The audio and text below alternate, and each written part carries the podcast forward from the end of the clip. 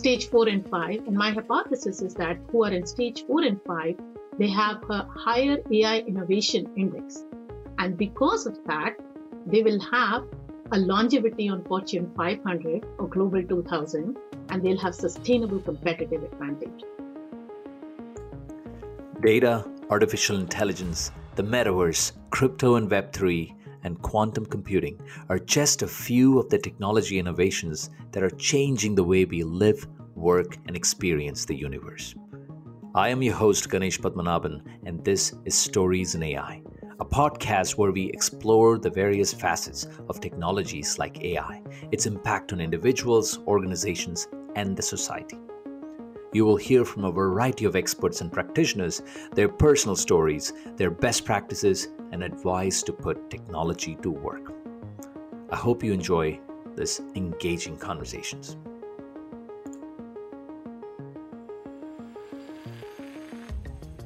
Now, before we begin, a note about our sponsor. This episode is sponsored by Experian, whom you may know as the Consumer Credit Bureau, but they are at heart a data company. When you're buying a car or home, sending your kids to college, or borrowing to grow your business, Experian is most likely helping you behind the scenes. They unlock the power of data to make better decisions, get access to financial services, and to prevent crime, unlocking a whole world of opportunities for individuals and organizations. Find out more at Experian.com. This next guest is Ritu Jyoti. Ritu is the Group Vice President, AI and Automation Research and Advisory at IDC, the analyst firm. Um, she drives IDC's AI thought leadership and manages a team of analysts conducting groundbreaking research and consulting in AI, machine learning, deep learning, conversational AI, computer vision, and intelligence autom- automation. Now, Ritu is actually a very interesting um, thought leader because she brings in not just the research experience being a part of a research firm, but she was always an operator before that in her career, working with companies like IBM and Dell and EMC. And she has practical experience bringing disruptive technologies and providing business value with that. So I had a fascinating conversation, and I hope you enjoy this conversation too. Ritu, welcome to Stories in AI. How are you today? Is it uh, sunny in Boston? Uh, I can't claim it to be sunny. We're expecting a nor'easter. So thank you, Ganesh, for asking. Uh, but you know, we Bostonians love it. So I, am not complaining either. And uh, yeah, awesome. my pleasure. Thank you for inviting me. That's awesome. Ritu, why don't we start off with your personal story? Talk us about your journey. Um, and, you know, I know what I, what fascinates me is you're an analyst right now at IDC and you run the entire uh, you know the research community for that. But you also have a lot of experience as a practitioner in the industry right? So give, give us your story if you don't mind. sure absolutely. So before i start sounding aged or ancient i've been in the industry for over 25 years. And uh, over these years you know i've been extremely privileged to actually have had the capacity or the opportunity to work for very large organizations as well as smaller organizations. And as you rightfully said, uh, before I joined IDC, I didn't know what analyst really did. This is my first time be, becoming an analyst, but uh, I've been majority of my career has been a practitioner. I actually started my career as a developer, but I was always very curious as to why am I doing this? What is it going to impact, you know, and how is it going to impact? And I am extremely grateful to my manager who, uh, you know, spotted my curiosity and said that I think you will be better fit for a product management role. So the majority of my career has been a product management, and I would, um, I also have had the opportunity to work for, you know, a management consulting firm like PricewaterhouseCoopers, and you know, working across hundreds of customers worldwide and gaining so much firsthand for them. And then, uh, you know, just before I joined IDC, I was the chief product officer of a high tech startup. And uh, for my own personal reasons, I was kind of, you know, enjoying my gigs and trips to Israel, but it was too much after four years. after I got the company into a good state, I think I had to move on. And So I moved on to IDC and I'm enjoying my gig here as well right now. That is awesome. Now, give us a flavor for what your gig is all about, right? I mean, you, there's research, there's consulting, there's a whole gamut of things. So give us a flavor for it. Sure, sure. So in my current role, I'm basically leading the AI and automation research practice here at IDC. And uh, part of our job is definitely to do the market research, but we also do advisory services. That's what you kind of call as consulting. So in the market research, we are kind of following the future, tracking the future, what's really going to happen, all the cool stuff. And I am so, so excited that I get the opportunity to work with some of the brilliant minds at IDC and we're covering you know, the entire technology stack of AI.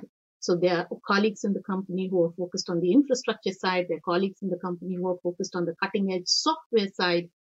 But I personally focus on actually bridging the gap between the technology and the business side.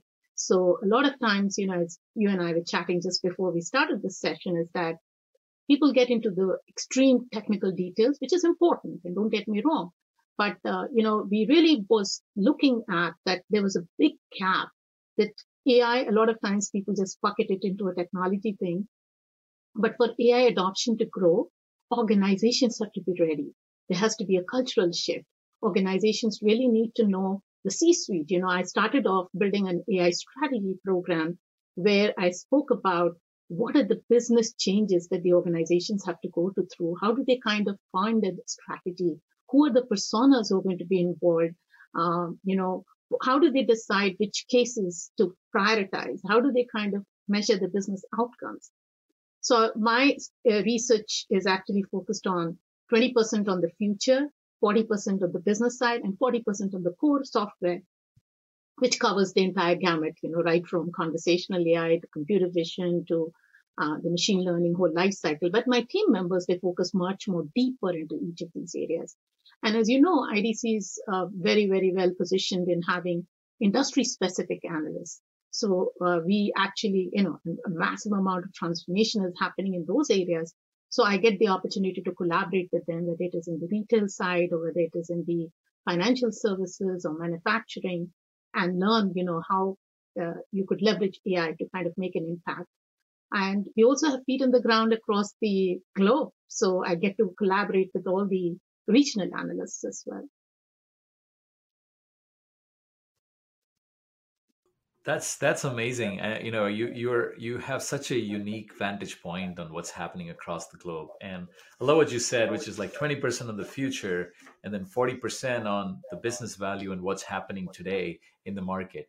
So let me ask that back to you, right? What is the state of the industry with AI, right? And I know, like five, six years ago, if we were talking, people were trying to experiment and trying to learn about AI. The conversation has shifted pretty dramatically, right? So give us your lay of the land. Where is enterprise AI today? I think that's a brilliant question. You know, I remember in 2018, if I'm not mistaken, or early 2019, I was speaking at an end user conference in Florida. And I remember we had such fun because there was only, you know, a very tiny fraction of the audience who actually believed. And the rest of the people, they were asking me that I'm just doing some AI washing there and, you know, it is not, it's not real. And uh, they were really asking me, is this just about taking pictures of cats and dogs and recognizing that? And it was hilarious, right? Um, and there were a lot of conversations about kind of dismissing it completely, that it's a hype. Uh, but today, I think 2020 was the year that truly strengthened the value of enterprise AI. I have to say that, you know, while the pandemic caused a lot of challenges for a lot of us, and it's still going, but it actually accelerated the enterprise AI adoption. And uh, we all know that it is, you know, there's tremendous amount of potential, but it, it was also important for organizations to kind of, you know, take that leap forward, take that, you know, innovation quotient forward. So today, actually, on an annual basis, um, I run an annual buyer view survey.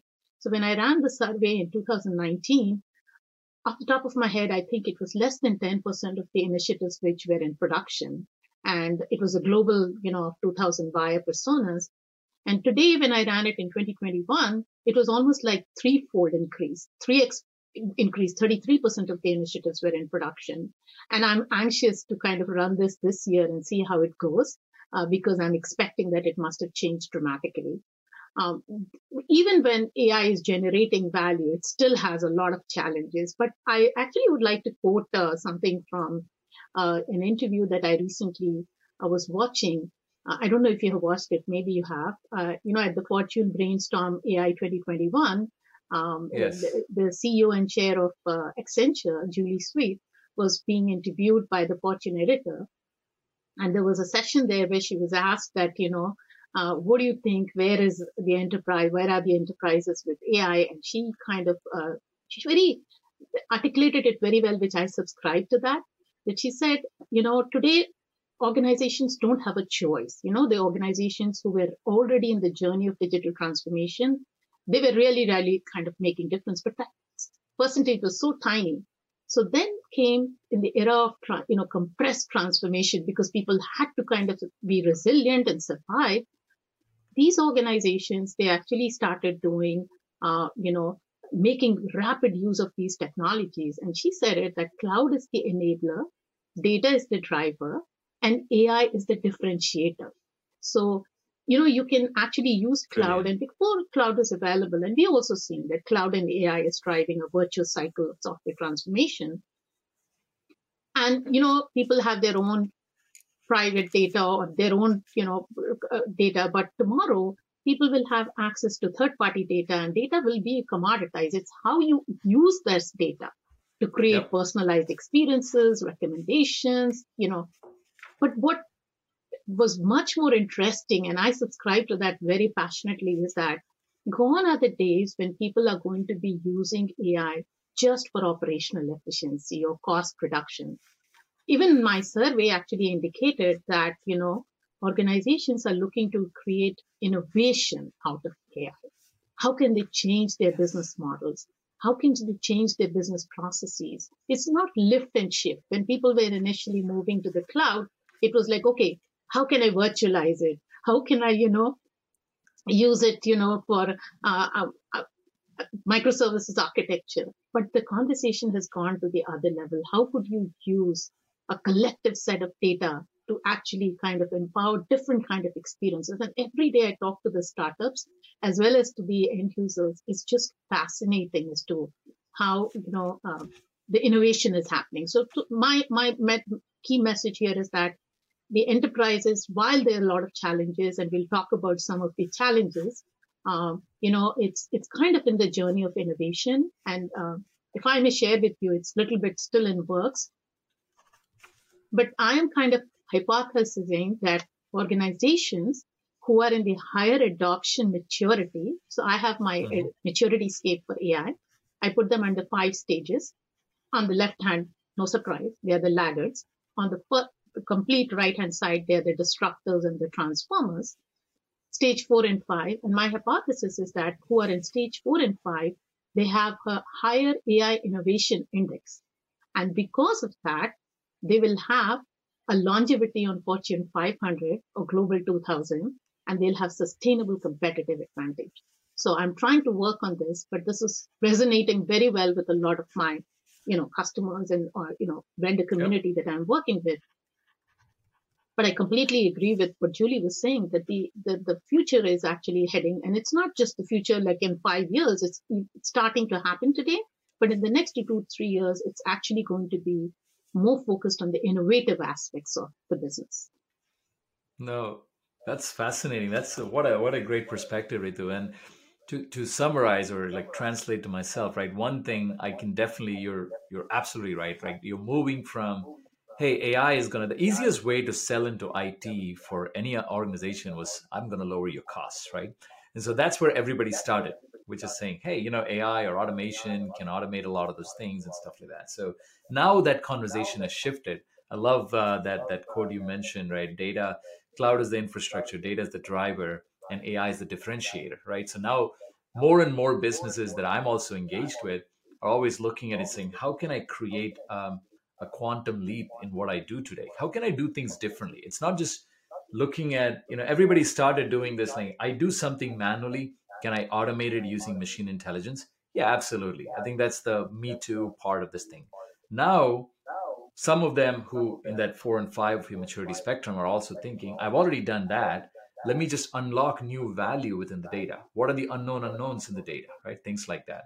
But the other thing that you mentioned that really is fascinating is that that that uh, that hypothesis on your maturity curve and the the leaders in four and fifth stages are gonna uh, you know continue to have you know they're gonna have a longer longevity in the S&P 500. It's another way to say that the value with AI related business processes or AI in general, it compounds over time, right?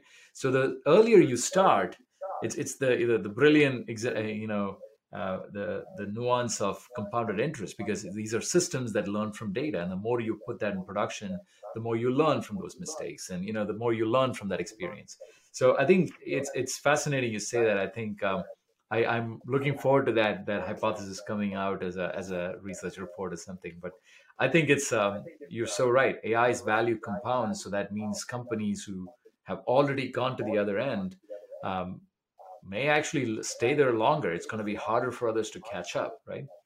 And the other way, uh, the other thing that I actually also think about in this regard is, uh, you know, it's the it's it's it's hard to actually compete in the age of AI. Even now, the the field is you know uh, wide open. There's still a lot of things that most companies can do to get to there, but there will be a time in the next five to six years where it's going to be impossible to um, gain a leadership over someone who's already in four or five, right? Um, so it, it, thanks for sharing that. I think let me ask the flip side. You you talked about the challenges in adoption today, right? Um, what are you seeing? What are you viewing? Uh, what does your research tell you in terms of what are those buckets of challenges uh, organizations are yeah. dealing with? Yeah. yeah, happy to. So we've been doing this research for the last, you know, four to five years on a regular basis, an annual global basis, and also in midterm. Sorry.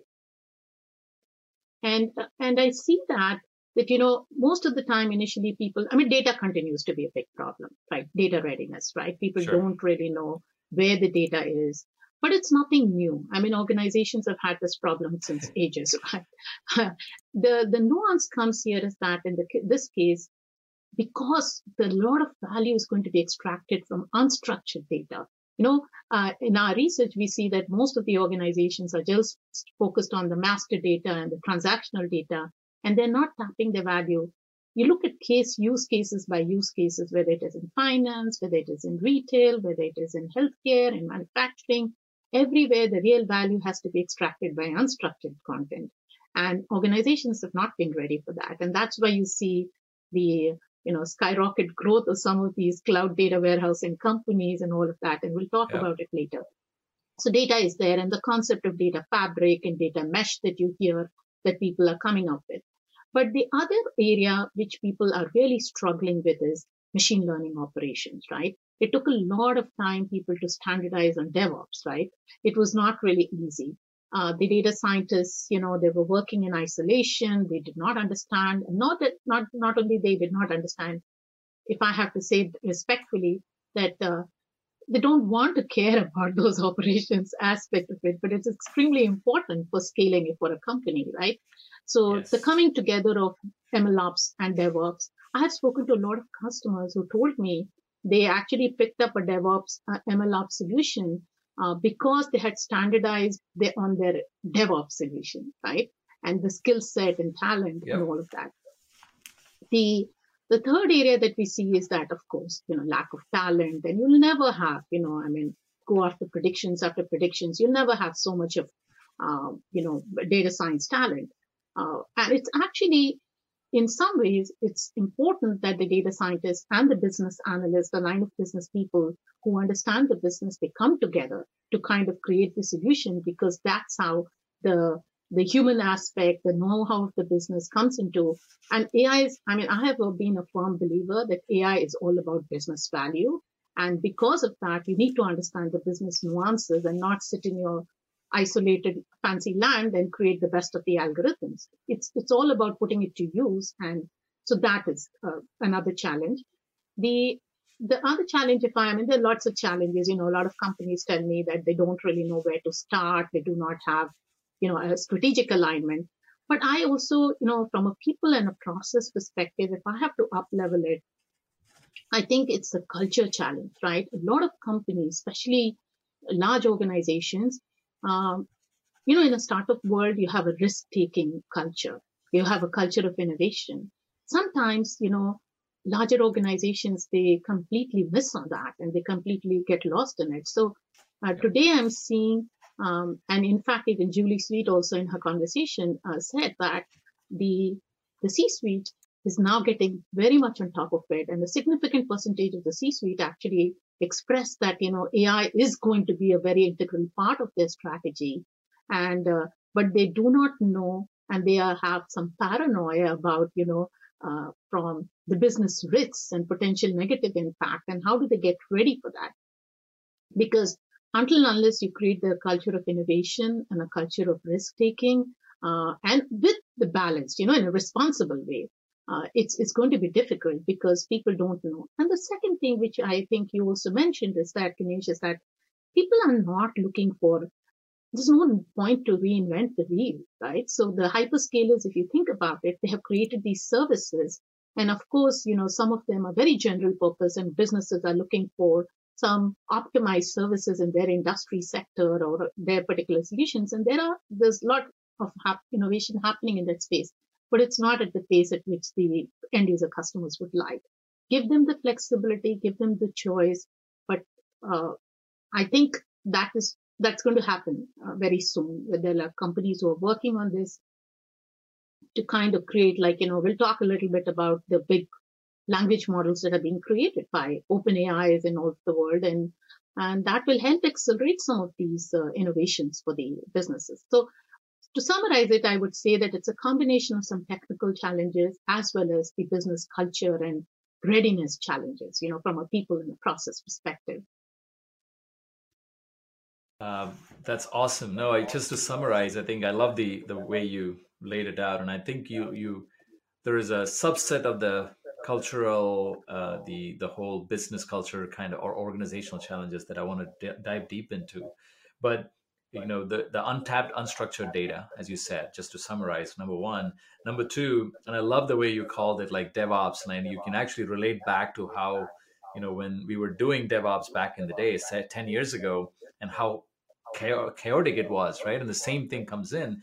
And ai just being such a collaborative science where you have data engineering data science you had design people you have software engineering coming together you need to bring in those processes to tie it together in a collaborative fashion to get it from just experiments to production right i love the the talent being a big issue and i think we're seeing that all over right i think it's still in fact i you know i if i get a dollar or a dime for every time somebody asks me to get introduce them to a, a machine learning engineer or a data engineer and I'll be really rich right now, right? So it's a, it's a, it's fascinating. But I think the good news is like that's what we're trying to do inspire more people to get into the field right? Get more talent in it. I love how you said the people process where to start how do you organize and stuff. And there's a nuance what you said there and i, I love the the way you framed it right? In large organizations and you know established organizations there is um tendency and rightly so because then it becomes a risk management function than a risk taking function right? When you're trying to do anything you're trying to make sure that i'm not bringing the entire network down with $10 billion of business going through by running a small experiment. But then, how do you use AI as an opportunity to bring that experimentation culture into the leadership, into the organization to drive, drive innovation? I think that's fascinating and a very nuanced point that you made. And then the last two, uh, one is, you know, you said like, look, there's a don't reinvent the wheel. Just build solutions. Help me solve problems right? Don't give me another platform to deal with like we talked about right? Give me applied ai solutions that can solve problems right? And there's all this great you know innovation that's happening like transformer models as you said the large language models and you know now it can be used for images. There's so many things happening. The one nuance that you know i'm sure we're going to go there next is on the aspect of culture and helping things uh, you know, helping organizations come along to solve problems with AI, comes the topic of ethics and responsible AI, right? And it's a hot topic. Everybody's talking about it, and we, you know, bounced off a few ideas before we started recording as well. What are you seeing there? So first off, start with a little bit of level setting for everybody, saying what is what is ethical AI? Why is it important? And what are organizations doing today?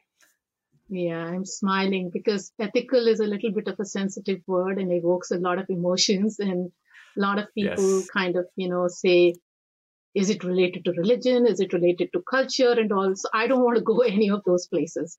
Who's I personally ethics, right? believe, yeah, yeah. I believe that every company, every organization on this uh, planet has their code of ethics as to what are their moral values, how are they going to operate.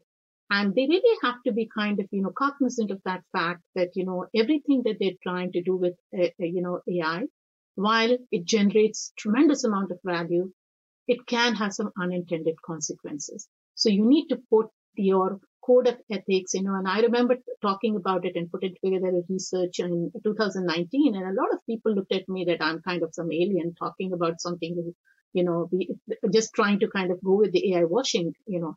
But the really reality is that every company needs to know that every technology, as it provides you value, it can have unintended consequences. Just the way, you know, I mean, just the way we have heard that you know, when we used to get those robocalls and it was such a, you know, irritation. So there was software created to actually make sure that you could stop it, you could opt out of it, right? It's the same thing that you have to do that whatever is your code of ethics, are you, uh, you know, if you suppose, you know, if an organization is planning to be more diverse and be more inclusive, and if you're using AI techniques and technology for anything, you know, conversational AI experience or you're hiring, you really need to make sure that, you know, it has the inclusive capabilities. It has the uh, sensitivity of gender. It has the sensitivity of, you know, different language and different, you know, people coming from different areas and diversity. So it's all about that, right? But then I also think that, uh, you know, with the first stage, what was happening is that when the responsible AI was concept was introduced, that you have to do it in a, you have to be responsible whether you're doing it for your own business or you for doing for the consumers. I think a lot of emphasis was put on the technical side of it. That you know that uh, uh, go ahead and get your fairness tools, and you know remember that Fairlearn tools and all of that. Yeah. And it was a lot of uh, burden was put on just the data scientists. I think it's unfair. It's it's not about that. It's a collaborative effort. Every part in the organization uh, needs to come together and understand that what are the consequences. There, there, are instances that I've heard that the data scientists were not aware of that where these applications were going to be finally used. And if that was exposed to them, perhaps they would have done it something differently or, you know, taken the right action. So I think initially, you know, we have a framework where we talk about the five um, pillars of responsible AI, fairness, explainability, you know, adversarial robustness, data lineage and transparency and everything. But even, you know, all these model ops tools and ML ops tools, they kind of fall short in the overall AI governance because yes, you're doing the data drift and you're doing the model drift, you're doing the fairness checks and all, which is all important. But the meta point is that how do you mitigate and how do you do AI governance? How do you make sure what are the business risks and how do you do give the business the tools to do put, you know, proactive risk management? So uh, I'm sure you're watching the industry and you're seeing that there are a lot of, you know, innovation happening and it's very much in its early stages happening by most of the startups. I haven't seen some very big companies getting too much into the space, even though they have talked about it, right? But the idea is that how do you kind of give business the tools to uh, manage all their business risks, whether it is about discrimination, whether it's about data privacy or non-compliance, and, you know, the negative business impacts that the organizations are concerned about damage to their brand reputation. You know, can there be a regulatory backlash? And can there be some criminal investigation that can happen against them? Or there are hidden costs, right? So I think, I think the, from an ethics perspective, I very strongly subscribe that it is an organizational play and it's a responsible AI is, has to be done with aligned with your organization corporate strategy and with all the personas involved, whether it's your legal and compliance officers. I've seen a lot of organizations now having chief AI officer or chief transformation officer. But I personally believe all those roles are important. It has to start with the CEO of the company. The CEO of the company has to kind of embrace that, you know, and AI uh, has to embrace the culture of risk taking and innovation in a responsible way with the appropriate governance and risk management. Otherwise, I don't want anybody to be a laggard yeah, and be no, written that's, off. That's fascinating. Fascinating. Just to, you know, summarize, like, you know, responsibly, I love how you started off saying when we started this journey and everybody was talking about responsible AI, even today, it's reflective of where the industry is today. All the onus is about is on the data scientists and the technical community to say, hey, make sure you have enough hooks to give me explainability for those models. Make sure that you have fairness. Make sure you have data observability tools that will ensure that the data is not biased and things like that. But not real enough work being done in the industry on really treating this as saying, look, this is going to be a fundamental, you know, almost non-living but intelligent organism that's going to drive a business process. How do you manage the risk that comes with it, right? How do you just like you have, you know, GRC and processes for other things, you need to have a GRC approach. And and thanks for calling out things like regulatory risk that can happen. Like we will have a without fail, we'll have the GDPR moment uh, moment in in AI very soon, right? There's enough work happening um, and then there's like part of that, I think the governments, all the work that is happening there, and all the governance uh, governments as well. The reputational risk, you know, the the nobody wants another Tay's uh, chatbot, uh, you know, going on Twitter and spewing obscenities, right? And then the other thing that you called out, which is very interesting, is the the this is a team sport, and this needs to be approached as a how do you drive its CEO down as an organizational risk management while you promote a very experimental and rapidly innovative culture right? So you got to it's the you got to look at both sides of the spectrum and go go in parallel across this thing. Thanks for thanks for sharing those insights. That's awesome. Ritu now yeah, let me actually Ganesh, if i may uh, yeah if i may ahead. add one uh, just for the sake of the audience and an example uh, think about you know facial recognition has gotten a lot of you know flat right? I mean yeah. and so context driven risk ai risk management is very important. Like i lose my badge my company badge all the time. I mean of course right now we are not going to the office. But think about it if you know biometrics is used facial recognition is used to get me inside the complex i think it will be fantastic you know? Instead of me kind of you know logging into five different systems and log, logging into you know carrying a bath i mean that's pretty outdated.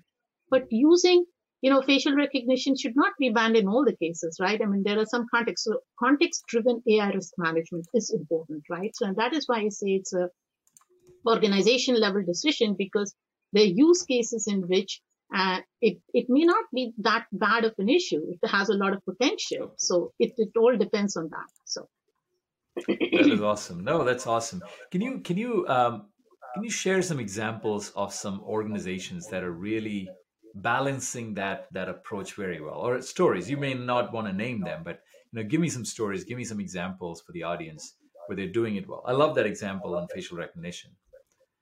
Yeah yeah you know like think about it you know um, the, there are you know uh, some of the academics you know especially during the pandemic when things went completely upside down for the education system i have seen a lot of positive sides of you know the organizations right? So while you know data privacy and personal privacy and all was very very important but at the same time empowering the students with the right set of knowledge and all was equally important. And that a lot of these academic universities they uh, you know leveraged ai in the most beautiful way in terms of you know being inclusive. So the machine translation tools can provide an inclusive environment for students learning in a second language because you know you do not get those special attention.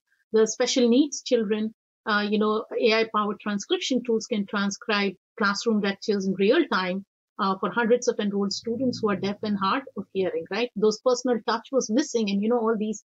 So it was, so these are all very positive. And in this context, you know, just to kind of say one stro- stroke that it is all bad, it's not the right thing. It's the same thing, you know, in the academic uh, setup. I, I saw that uh, conversational AI tools, you know, and first of all, I have to acknowledge that the uh, chatbots and conversational AI digital assistants, their maturity and accuracy has grown by leaps and bounds, right? I mean, uh, you know, we all remember, you know, 2015 and 16, how it was and how it is today. So, uh, students, you know, they're not getting that personal one-on-one touch during the, you know, class. Now they can actually get their answers be answered through, uh, you know, chatbots and digital assistants in real time and uh, get their students' questions answered properly. So these are these are phenomenal in the right way of using without, you know, making sure, of course, they are taking care of that the platform that is being used is devoid of adversarial robustness, you know, it cannot be attacked, you know, there's no manipulation. So all that is being taken care of, but look at the positive outcomes. That is awesome. Ritu, no, that's, that's so, the world is um, a lot different now, but it's also what an amazing time to be alive, right? Because it's just the, the acceleration of all these innovations that led to the moment that we are in right now. So it's fascinating. Why don't we uh, close out with your predictions for 2022? So what do you see in AI across the market? What are your, you know, give me, I know you do a lot of those predictions, but I want to get your thoughts on what, what those are for 2022 for the audience. Yeah, you know, so uh, at IDC on an annual basis, we do our top 10 predictions and all. So I'm not going to repeat that. We had a lot of great predictions out there, ranging from what will be the impact of increased regulation or where is conversational AI heading or what is going to happen in terms of, you know, the only thing that I'd like to mention from there before I actually talk to you about my, you know, something that we couldn't accommodate that time, and I'll talk to you today.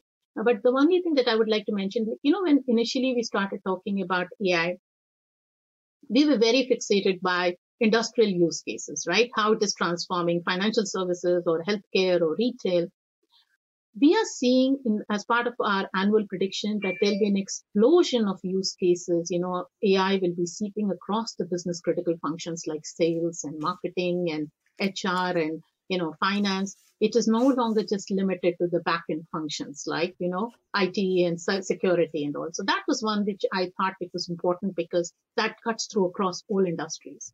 But my personal favorite that I would like to share with you, which uh, we couldn't accommodate because we are limited to only 10 uh, is actually the multimodal AI. You know, I mean, I am, you know, we all know that uh, computer vision has dominated AI technologies, right? And especially at the edge and uh, image recognition, by the way, you know, I mean, is in AI training and a lot of synthetic data being used there.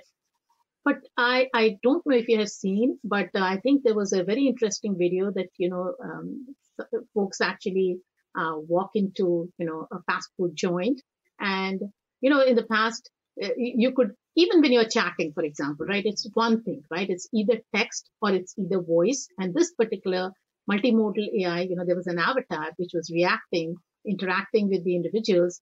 It could actually not just, you know, uh, see your expressions and recognize your emotions and empathy and change the tone accordingly, right? So I believe that, you know, multimodal AI using different types of data sources, text and audio and video and your eyes expressions and all of that, there are multitude of cases, right? So it will change, you know, uh, it, it's all powered by lang- lang- improvement in language understanding and conversational yep. AI capabilities. But the use cases are like, you know, it can be used in healthcare, uh, you know, it can be used in, um, you know, for advertising. It can be used in uh, cashless, uh, you know, shopping. Um, the list goes, you know, a 3D fitness coach um, uh, uh, yeah. as a, a, finance assistant. I feel uh, the multimodal AI will empower this. It's the early stages of metaverse, but it will empower the the digital avatar. And which is not just you know automate you know customer service agents automated customer service agents have sure. completely exploded but it is just one tiny piece it doesn't interact with you right in that way it's just yeah. text but i believe that multimodal ai it will start it will expand the ai use cases at the edge like for a customer service kiosk uh, for uh, uh, you know healthcare 3d coach e-learning in-store kiosk systems the list goes on so I personally believe that we'll see a lot more of it right in here in 2022. Uh, we've yeah. already started seeing it and it will be coming in a big way. I'll, no, I'll share awesome. one more thing, which I, yeah. Sure. Um, one more thing that I would like to kind of say, this is my favorite prediction, but I'll also see during COVID, when we were all stuck at home and, you know, we're all working from home. And if we run into some kind of an issue, the field service management, right? The, the whole enterprise service management and field service is a part of it there'll be an explosion of integration of cross-domain technologies, AI and AR. So think about, you know, whereas a field technician going to you and doing certain service and hold that coordination, they would need some remote assistance help. And with these AI and AR technologies combined together, there's some very innovative startups in this space that can give, you know, from our research, instead of eight hours to resolve an issue, it took only 15 to 20 minutes to resolve. And in a lot of cases, it gives me, empowers me self service, right? So if I'm working remotely during COVID, I was not happy somebody coming into my house, or so even others were not happy to come to my house and if they needed help. So the combination of, I think it will be across domain technologies. It also can be multimodal in that ways, but it will be used for, uh, you know, uh, it's no, no longer silos that only AI, but AI and augmented reality, computer vision will actually transform some of the ways of how we live and operate. So that will be my other one. That is awesome. No, I think you know the the one common theme I saw in all the three you mentioned is the pervasiveness of AI, right? I mean, being across everything, and I like to believe that like you know we'll get to a point where people don't ask the question, "Is it on the cloud?" anymore, right? And so, because it's assumed that it's going to be in a scalable infrastructure that's globally available, and you don't have to worry about maintaining infrastructure, right? Similar to that, AI is going to be so pervasive that it's going to become invisible, right? And it just be embedded as a fabric into everything we do, be it business process, be it interaction with a virtual bot versus a human who's wearing an AR glasses. And I love that thing. I'm super bullish on that cross domain technology, you know, how the confluence of all these different things can come in. I've invested in a similar company, uh, which is building a, a, a virtual real estate uh, marketplace called Superworld. And what they're really trying to do is actually map the physical world in a virtual uh, environment and then allow creators and builders to build in the virtual place and bring all the things they love about their physical world into the virtual world and experience it yeah. through you know augmented reality and things like that so it's very fascinating but you to your point just the cross domain technologies coming together to solve really uh, you know, you're, we're, we're getting closer and closer to humanizing technology to really get that human touch in everything we do. Fascinating, yeah, great predictions, I, Ritu. Yeah, I think I'm, I'm, I feel very blessed that we are living in some fantastic times to see them. You remember when the first times the Siris, the Alexas, and the Cortanas came? Yeah. Uh, we, we really were able to kind of, you know, get a pulse on it and it was no longer abstract, right? But things have come such a long way. I mean, that time I remember a lot of people did not realize that it was AI, conversational AI, powering all that, right? I mean, but it was there, and it's it's just that it will become seamless and very pervasive. And AI, I kind of sense I'm a little bit biased because I focus in this area, but I strongly believe that it is going to be the true differentiator for any organization that wants to not just survive but thrive and be a force to be reckoned with for a foreseeable future.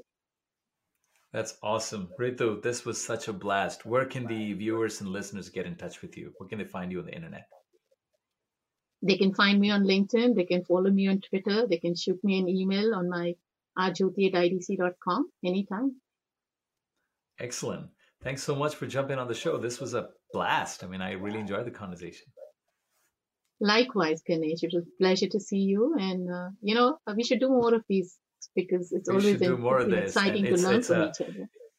Like I said, right? I mean, AI is such a community-oriented technology. I mean, this is the only way to do AI, in my view. So, thanks again for taking the time. Ritu, Thank we, you. Thank we shouldn't wait for another few years to do this together again. We should do it sooner. yeah, yeah, absolutely. And you know, thank you.